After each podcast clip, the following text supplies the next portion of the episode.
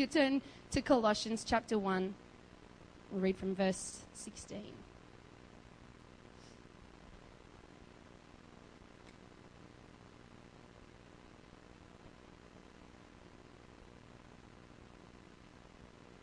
Colossians chapter 1, verse 16 and 17 says, For by him, Jesus Christ, were all things created that are in heaven and that are in earth, visible and invisible, whether they be thrones or dominions or principalities or powers, all things were created by him and for him. And he is before all things, and by him all things consist.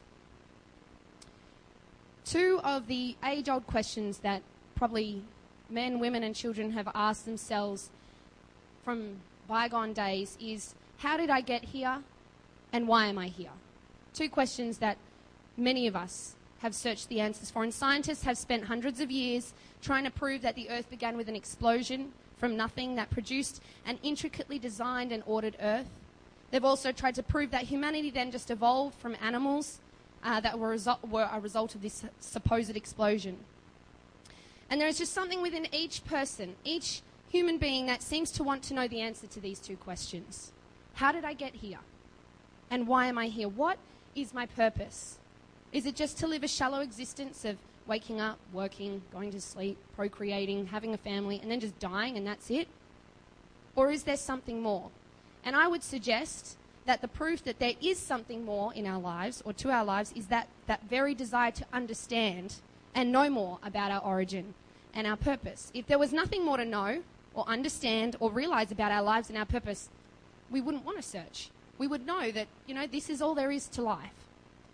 But you see, each and every person at some point in their lives asks those questions How did I get here? And why am I here? Why, why do I breathe? Why do I wake up in the morning?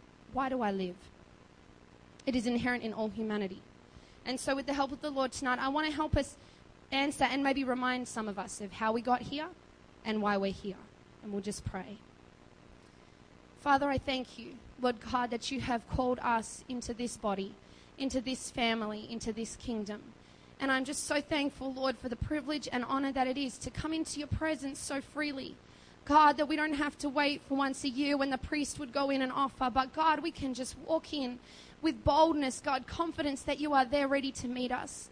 And Lord, tonight we've entered in worship and praise, oh God, and you are here. And I pray, Lord, that you would anoint your servant, that God, what I say, Lord, what you've laid upon my heart would go forth, and Lord, that it would bring, Lord, uh, fruit in our lives, God, that it would bring forth good fruit, I pray. In Jesus' name. Amen. Well, for those of us who don't, do not believe that the Bible is the infallible and true word of God, it will be a struggle to completely answer those two questions. Many people spend years researching the mind and what makes a person tick, what it is that, you know, what is it that we're really here for, and what is our purpose.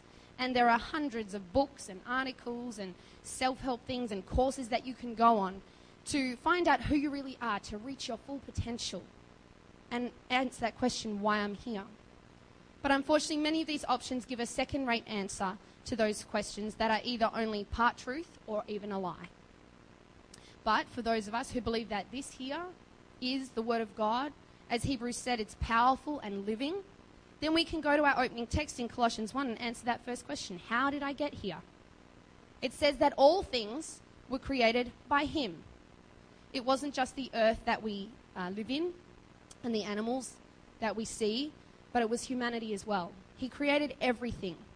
The first verse in the Bible says, In the beginning, God created the heavens and the earth. There's no confusion. There's no, oh, is it really true? If we believe that the Word of God is, is the Word of God, then we know God created the heaven and the earth. Genesis 2 7 says that the Lord God formed man out of the dust of the ground and breathed into his nostrils the breath of life, and man became a living soul. So it seems relatively straightforward. We're created by him. Tick that off the list. And that is true and biblically accurate. And we tell people who ask what we believe, we believe what we're saying. But I feel tonight that the Lord is wanting to remind us about who it was that created us. Who is this God? Who is God that created me? Psalm 19, verse 1 says, The heavens declare the glory of God, and the firmament showeth his handiwork. Day unto day uttereth speech, and night unto night showeth knowledge. At youth camp just a few weeks ago, I was speaking with one of our young people on our way to service, and the sun had gone down and it was pretty dark, and we happened to look up into the sky. And both of us just kind of went, wow. Wow. Here in suburbia, with all the street lights and lighting in our homes, we don't always see what's out there. It looks dark. But I suggest that someday, when you're not in suburbia, when it's dark, that you take a moment to turn your eyes to the sky. You would see a vast expanse of billions and billions of stars, which, by the way, are the stars in our galaxy. And there's more galaxies ab- uh, above and beyond our galaxy. We're only just a small part of the actual universe. Psalm 19 says that the heavens declare the glory of God, and night after night it shows how big our God really is. Every night, if you go out, wow. Next night, wow. When you see the expanse of the sky, and that's just the sky. Look at creation and the Grand Canyon and, and the vast landscapes of our land, and you just think, wow, who is this God? Isaiah 66, verse 1 says, Thus saith the Lord, The heaven is my throne, and the earth is my footstool. Where is the house that you build unto me? And where is the place of my rest? For all those things hath mine hand made, and all those things have been, saith the Lord. Heaven is his throne, and the earth is his footstool. This massive round ball of dirt that we live on is just suspended in space, and he's just, it's his footstool. Psalm 33, verse 6 to 9 says, By the word of the Lord were the heavens made, and all the host of them by the breath of his mouth. He gathereth the waters of the sea together as an heap. He layeth up the depth in storehouses. Let all the earth fear the Lord. Let all the inhabitants of the world stand in awe of him. For he spake, and it was done. He commanded, and it stood fast. Our pastor spoke to our young people last night and um, about it was answering some questions, and he was talking about Genesis 2 when it says that the Lord God formed Adam and breathed into him, and he was explaining that writers of the Word of God used human terminology and language to explain things and, God, and explain God at times because we're just not able to comprehend God as a spirit. We can't see him. It's, he's not tangible as such. You cannot touch him. And it says that the word of the Lord made the heavens and that he breathed from his mouth. And we know that God is a spirit. And so he doesn't have a literal mouth to breathe from. Um, we can't understand him. We can't comprehend who God really is as a spirit. But from this, we can see it was an expression of his power and his might. Earth being his footstool doesn't mean that he's up there in a chair, you know, in his recliner chair and he's got his foot up on, on earth. That's not, he doesn't have feet. But Isaiah was trying to help us to understand the majesty and greatness of God, the absolute wow of God. That earth, we, we think we're these m- mighty, awesome, cool people that, you know, just rock the earth and, and but we're nothing. Earth is his footstool. I mean, we're, we're tiny. Verse 8 of Psalm 33 says to fear the Lord. That doesn't mean that we need to be frightened or scared of God. It's not a, it's not a scared or terrified of the darkness or, or of evil kind of being scared. But, and we know that He is a God of love and a God that cares for each of us. But it does mean that we are to reverence and respect Him. Too often we come into the house of God and forget the God that we're worshipping. Too often we come into his presence and go about whatever we're doing, not remembering that the God that we serve is powerful and mighty. He is an all consuming fire. And if it wasn't for his long suffering and his unconditional love for his people, we wouldn't be alive, let alone standing in his presence today. The Word of God tells us that he is a jealous God and that he will not share his glory with another or anyone else. He is the King of all kings, the Lord of all lords, and the creator of all things. Everything consists from him. And our pastor shared a thought with me last night in regards to this. And there's a verse in Proverbs 18 that we all like to quote that says, uh, talking about the Lord, there's a friend that sticketh closer than a brother. And we go, oh, isn't that nice? Jesus is my BFF, you know, best friend forever. But Pastor made this comment about this verse Jesus may be my friend, but I've never had another friend that's God. So even though Jesus is our friend, and He should be the one we run to in a time of need, He is a different kind of friend to those we consider friends in our humanity. He is a holy, almighty, powerful God, and all things consist by Him. Just find this verse because I just 2 Corinthians chapter 29, if we turn there. Actually, it's 1 Corinthians, uh, 1 Chronicles, sorry, chapter 29, verse 11 and 12. Get there. We sung before majesty, majesty. 1 Chronicles 29, verse 11 to 12 says, Thine, O Lord, is the greatness and the power and the glory and the victory and the majesty for all that is in the heaven and in the earth is thine. Thine is the kingdom, O Lord, and thou art exalted as head above all. Both riches and honour come of thee, and thou reignest over all. And in thine hand is power and might, and in thine hand it is to make great and to give strength unto all. He is majesty, he is majestic, he is powerful. Forgive us, Lord, for the times that we think that we are the ruler of our own lives and our own creator. When you, my great creator, became my savior. The one who created me became his creation. He became human. He manifested himself in flesh and died for us, knowing that some of us would continue to think that we are the creator of our own lives, that we are the ones that should be in control. So we've established from the Word of God tonight that we are created by the Almighty God. That back in Genesis 1 1, when God created the heavens and the earth, that included me. And we established that the God that created us is big and mighty and is so far above anything that we could ever comprehend, and we must fear him. Too often in the Bible, there are stories, time after time, that we can learn from of people that did not respect and reverence the Spirit and the presence of God. And they were punished or destroyed, wiped out. So we figured out how we got to be here. Why were we created? Why, why are we here? And there are many reasons that we could give tonight of why God created us. We learned just a few weeks ago that God created us because He needed someone to love. He needed someone to express His love to. And that is one of the reasons. But I want to focus on one aspect tonight that most of us will be aware of and understand, but I just feel that this is where the Lord has led me. If we'll turn to Revelation 4.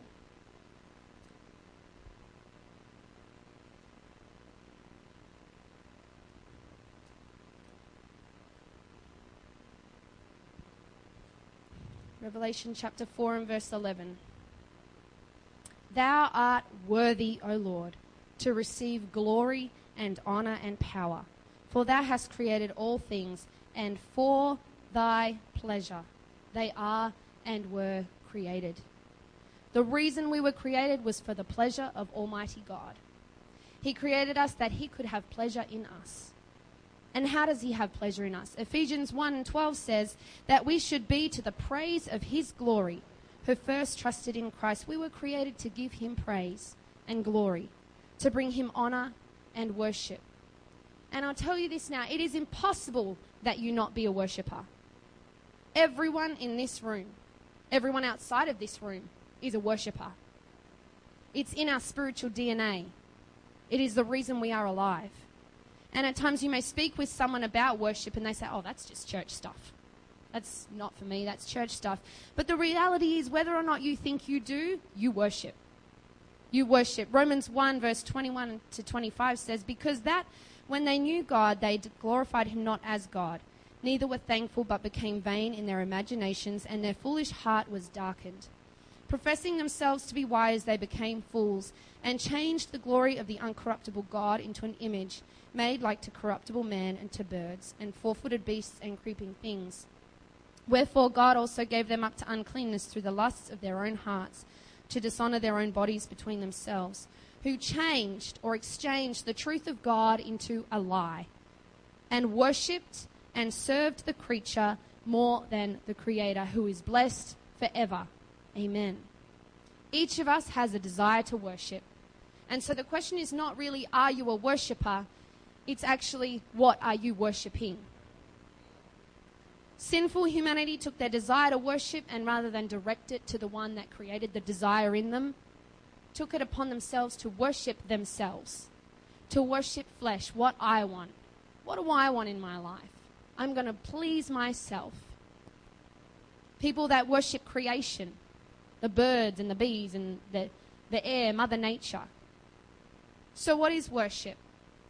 Worship in the dictionary is defined as respect or honor, adoration and reverence of someone or something. Worship is giving someone or something all of who you are.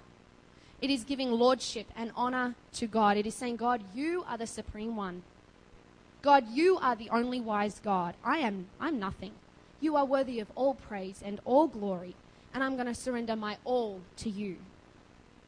And there are many examples that we can give of worship in our day to day living. And one of the most popular examples that we use would be of a sports fan. And I have a friend, not within the church, who is a completely and utterly sold out fan of the Hawthorn Hawks. And he will tell you all the players, he will tell you all the stats. He goes to every single game, whether it's in Perth or not. He will scream and shout and rejoice when the Hawks get a goal. He is completely in love with this team of complete strangers who, when they go home after a game, have no idea who my friend is, who have absolutely no idea that he was in the stadium screaming and shouting like a madman. They're going home to their fancy homes and their big paycheck, and they have no idea that he exists. I remember when David first moved to Australia, and we all know David's an avid fan of soccer. And he was at our house one night, and I, his soccer team was playing or something, and it was late at night, obviously, with the time difference. So it was like two or three in the morning. And I remember waking up at around that time, and I could hear someone, it sounded like someone was suffocating themselves, but trying to let out a screech at the same time, muffling their own voice. And I remember him saying, I, I don't know if it was the next day or not, that he was so excited for his team, but he couldn't be because there were people downstairs trying to sleep. And so he had this pillow that he was trying to shove over his face. Sorry, David. because he was so excited for his team, he just, he had to let it out. And we laugh at these examples. We do, and we think, oh, how silly are these people? But what has God done for us? If we could truly comprehend what the Lord did for us, when the great God and Creator, that awesome one that we just spoke about, that the expanse of the stars, He just, you know, He created the stars also, became a willing sacrifice for humanity. I wonder how we would and should act. Imagine you're in a stadium and you're waiting for the game. And out comes this one lone player. This is a different kind of game. It isn't a team sport, it's played by one man, one person. And there were no qualifying games before this game because there could only be one man that could ever qualify for this. And he's limping around the stadium carrying a cross, beaten and bloodied from the previous few hours of the game. And you see him crucified on that cross in the middle of the stadium. And just before he dies, he looks over and he goes, This is for you. This is for you. What sports team has ever turned around and said, that goal was for you. Never. Those people don't know who we are. And that's what happened. Jesus Christ came into this earth and died for each and every one of us, and it wasn't a game. He showed his love through manifestation. He, he showed his love through manifesting himself in flesh and dying for us. And many people will scream, shout, praise, and worship famous sports stars, and other various things in this world with no reason for it. Those that worship, those that they worship, never did anything for them, ever did anything for them. So, how do we respond to the love of God? How should we come before Him knowing what He has done for us? How do we show our love back to Him? When you love someone, when you adore someone, that love and adoration must be manifest. It must be shown. There must be some kind of action. If a man only tells his wife on their wedding day that he loves them and then after that says, Oh, she, she knows I love her, you're going to have problems in your marriage. Not that I have experience, but you know, it's just common sense. Before they got married, he was buying her flowers and writing her sweet little notes and telling her how much that he just adored her. That's what should be happening after they got married. Once you become a born again believer, once you are washed in his blood and filled with his spirit, if you truly understand what God has done for you, you cannot sit still in your chair. You cannot but help to praise him. And I'm not saying that everyone has to be a crazy, jumping up and down, running around the church, hanging off chandeliers kind of a person. But I can tell you that the Word of God does say that we should leap for joy, that we should shout with a voice of triumph, that we should clap our hands, all ye people, sing praises to His name, praise His name in the dance, sing hallelujah, and make a loud noise. People say that Pentecost is too loud and too boisterous and and too violent in worship. Well, that's what the Word of God says. The Word of God says to do those things, to worship with a loud voice. And I wonder what would happen if we took these verses that teach us about worship and took them more as worship commands than worship suggestions. Too often we think that they're just, oh, that was David, just, you know, that was his psalm. That's a command to worship God. Who is worship for? We would think, oh, God. And you see, what we fail to understand sometimes is that worship, even though it is for God, really doesn't benefit God. God's already as big as he can get. He just, he fills everything. There is no words that we can say, no action that we can do or perform that will make him any bigger. But when it says, Oh, come and magnify the Lord with me, what happens when we do this, when we lift God up, when we sing and shout and praise Him with everything in us, it magnifies Him in our sight. We see Him as He truly is, rather than what we think He is.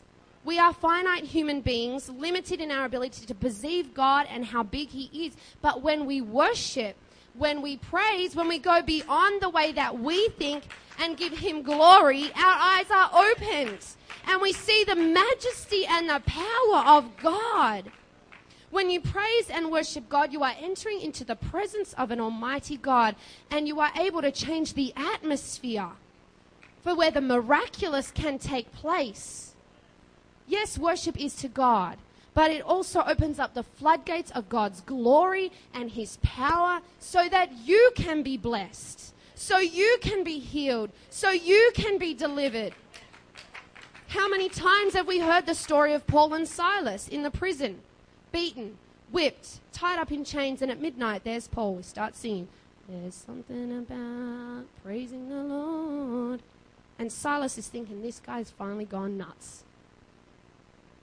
Do you Come on, Paul. What are you doing? But something gets a hold of Silas. You know, worship and praise is contagious. It's contagious. If you get one person tapping their finger, someone's going to start tapping their foot, and then someone's going to start moving. It's contagious. And so Silas, he's like, well, what else is there to do? And he starts joining in, and then all of a sudden, the prison is shaken, the doors are open, their chains are gone, and they're free. Delivered miraculously. Second Chronicles tells the story of Jehoshaphat and how he led the people of God in victory and won a war without lifting a sword. They won the battle by worship and praise. When Joshua told the people to walk around Jericho after he was given the instructions from God, they must have thought he was crazy. What's, what's that going to do, Joshua? How is walking around this city going to tear down the walls? Why would you put the priests at the front with the ram's horns? We aren't taking weapons? Why are we not putting the fighters up the front? Nope, we're taking a different kind of weapon this day. On the seventh day, when we've walked around that city, when you hear that horn go, I want you to let out a great shout. And you worship God. And God will deliver this city into our hands. We've heard a lot over the past month or so about the weapon that is prayer and how we need it in our lives to war. There is another weapon. This weapon is worship. The weapons of our warfare are not carnal, but they are mighty to the pulling down of strongholds. Worship pulled down a stronghold that was the walls around Jericho. It's not always easy, and just like prayer, it takes sacrifice. It takes a complete yielding to the Spirit and will of God and saying, God, I'm going to worship you no matter what I'm feeling. No matter how I am feeling, God, you are worthy. God, you are great. God, you are still on the throne. God, as we heard this morning, is still greater. Still greater. Just because they sung a song that I didn't like or the chord wasn't right for my vocal range doesn't mean I sit back and watch everyone else worship. I don't even have to sing the song. I can use my own words to worship God. We don't live by what we feel. We don't live by what we see, but by what the Word of God says. And if the Word of God tells me that I am to shout unto God with a voice of triumph, even when I feel like I'm losing the battle, I'm going to shout because He said so in His Word. The Word of God tells me that we are to give a sacrifice of praise. It isn't meant to be easy. It is to surrender our will, ourselves, in order to praise Him. Because why? Because He is worthy. Remember who we were created by. It was that awesome, terrible as it says in the Bible, just means awesome, mighty, powerful God, a God that will not share his glory with another. He is the only one that deserves praise and glory. Nothing else in this world deserves that praise and glory. That is to him and him alone. So, who can worship? There are many areas of the church that we may not be able to be involved in there are certain requirements for certain areas of ministry. Not everyone is a pastor. Not everyone can be involved in overseas missions. Not everyone will be a Sunday school teacher or a youth leader. Preaching requires a calling. But you see, worship just requires a willingness. It, you just have to be willing. If you are willing, you can be a worshiper. It just requires an act of surrender. John 4:24 says God is a spirit and they that worship him must worship him in spirit and in truth. And we must be careful that when we outwardly worship with singing and dancing and lifting of our hands, that it is an extension of what is happening on the inside. We can't live hor- terrible lives and not worship God throughout the week and then come Sunday morning and we're all like, woo! People will see through it in the end. And God sees through it anyway. God sees. He knows the heart. He, know, he can see the heart of man. We must be following the will of the Spirit and worship, worshiping Him in truth with a genuine desire to lift Him up. David, a man after God's own heart, was a worshipper. And so many of the songs that he wrote became well known songs that we still sing today. David knew what it was to worship. If we turn to 2 Samuel chapter 6. The nation of Israel are at this point in a state of spiritual decline. Saul had been the leader of the nation and had not kept his heart right and had taken the people of God with him on his downward spiral. And we pick up where David has just become king and he knows that he has to do something about all of this. He, he has to bring these people back to God somehow. And so he sets out to bring back the Ark of the Covenant back. The Ark of the Covenant was symbolic of God's presence among the people. Unfortunately, it had not been kept in the central position that it was meant to be in, and as a result, neither had God been kept. It had been taken by the Philistines years before, and David knew that if he was to be a good king that would help Israel, he needed to bring the presence of God back into the nation of Israel. And so David sets out to bring the ark back, and we read the account from verse 12 of 2 Samuel 6. And it was told King David, saying, The Lord hath blessed the house of Obed-Edom and all that pertaineth unto him because of the ark of God. So David went and brought up the ark of God from the house of Obed-Edom into the city of David with gladness. And it was so that when they that bare the ark of the Lord had gone six paces, he sacrificed oxen and fatlings. And David danced before the Lord with all his might. And David was girded with a linen ephod. So David and all the house of Israel brought up the ark of the Lord with shouting and with the sound of the trumpet. Now, verse 13 says that when they had gone six paces, they sacrificed, and David danced before the Lord. And I've heard it preached that, you know, they walked six paces and then they worshipped, and then they walked another six paces and then they worshipped. But uh, commentaries are unclear as to whether or not that's actually what it meant. Um, or whether it was just at the beginning and at the end, or just at the beginning. But whether it was one or the other doesn't really matter. David understood what it was to have the presence of God in its rightful place. He knew what it was to dance before the Lord and thank Him for allowing them to usher in the presence, the ark, back into the nation of Israel. And we read in verse 16 that Michal, I think, Saul's daughter and David's wife, looked out through a window of the palace and rather than running down and joining in in worship with her husband, despised David in her heart. Despised David in her heart. We read in verse 14 that David, and why? Why did, why did she despise him? Well, we read in verse 14 that David was girded with a linen ephod. And in a parallel in, in 1 Chronicles, where it tells the same story, we read, read, read that he put the linen ephod over his royal garments, those, the, the purple, and what made him, okay, this is the king. He put the linen ephod over. David took on him the usual clothing worn by a priest or a Levite. Rather than walk around in his royal robes, showing off his kingly garments, he chose to put on a garment of service. David was showing the people, being an example to the people, that although he was the king of Israel, he was willingly he willingly owned himself to be a servant of God. David's wife despised him because she thought he should have been acting more like a king. But you see, David understood that he was really just a servant. He really was just a man, just a man, a servant of the Most High God, and God was the King of kings. So it didn't matter if he was a king because God trumps that. David was never too dignified to worship. We sing the song, Since the Spirit of the Lord is in my heart, I will dance like David danced. If you see someone worshipping and you despise them in your heart, or you say something under your breath about that person, watch out because that lady became barren. She never had kids again. The Lord punished her for that.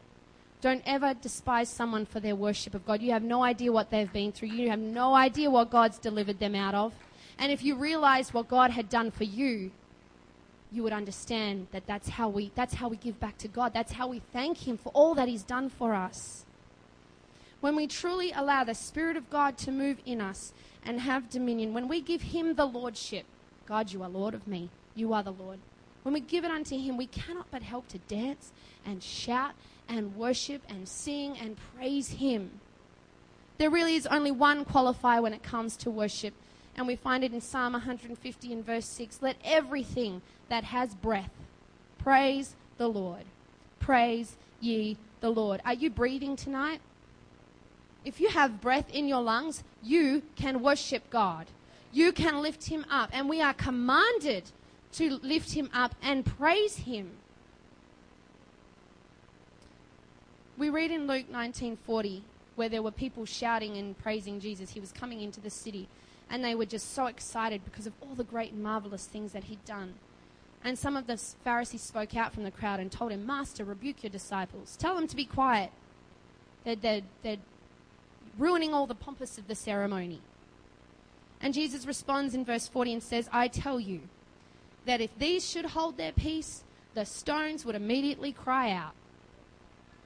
One commentary says that it may not be that God would raise up the actual stones and that, you know, speak, but he will raise up an instrument to declare his praise. For the power of God will not return empty. Whether you praise him or not, whether you push through the barriers that you feel at times and the weariness that does easily come on us, He will be praised. He will be worshipped. He will find someone that will worship Him. Creation itself speaks of the awesome power of God. We read it before that the heavens declare the glory of God. But God created me specifically with a mouth, with hands, and with feet so that I could choose to worship Him. The animals, the trees, the vast landscapes of Australia don't choose to worship, they just do. What they are is just praise to God. Are we going to allow something like a rock or a tree or an animal of any sort or a bug take my place in worship to God? Why would I do that? But I remember a time when when I first came into Pentecost and I, I did not lift my hands or sing loud or dance or do anything other than singing the words of the songs, and even clapping could be hard for me at times. And I remember so many times feeling like Jeremiah did when he decided he wasn't going to preach the word, and it was like this fire in my bones, and I just really wanted to get it out. But I just held on to the pew, and I'd be like, I'm good, I'm good. And I wouldn't let it out. I would continue to hold it in because I was scared that other people would look at me and laugh, or that people would think that I was weird, or all these weird things that happened in my head that weren't even real.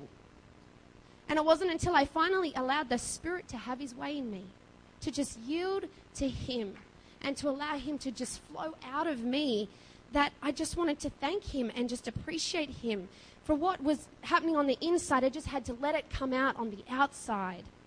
That's why now when I sing that song, He set me free. He set me free. I was bound in my own thoughts, my own worries, and yet He set me free. So now I can jump and I can lift my hands and I can shout, and I don't care about what anyone else is thinking because I'm focused on God and how awesome He is and all that He's done for me. He, he truly set me free. He set me free. Hallelujah. And now I can worship freely, knowing that I am pleasing God. I'm doing what He created me to do to please Him, to please the King of Kings. I am fulfilling His will in my life, and I'm doing what He created me to do. If I could have a musician, it was to stand.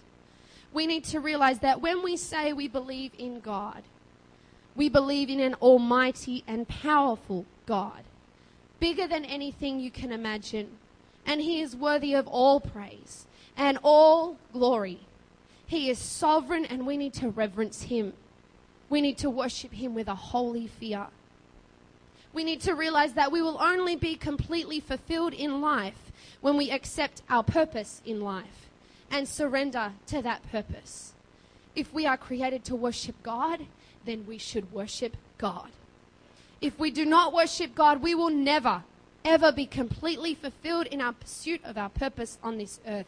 If I had continued to hold the pew with my knuckles and get all white knuckles because I was holding so hard, even now I would still be unfulfilled. Even if I'd stayed in the church, I would still be unfulfilled because I'm not doing what God created me to do. Worship is and should be the manifestation of our love for God. It requires nothing but a willingness to surrender ourselves to the move of the Spirit and to just respond to what He has done for us. And because He is worthy.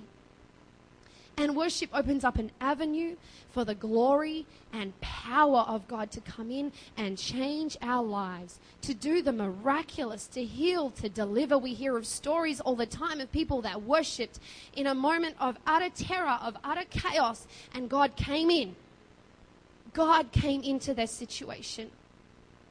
Let me tell you this there aren't going to be any Sunday school teachers in heaven. There probably aren't going to be any preachers or missionaries because everyone's saved in heaven. There aren't going to be pastors or ministers. But I can also tell you this there will be worshippers. There will be worshippers. And if you don't enjoy worshiping God now, I don't know what it'll be like for you in heaven. Because the culture of heaven is worship. We will be around the throne just lifting him up. He is holy. He is worthy. He is amazing and awesome. We see in the book of Revelation over and over that heaven is going to just be filled with praise and worship of his people.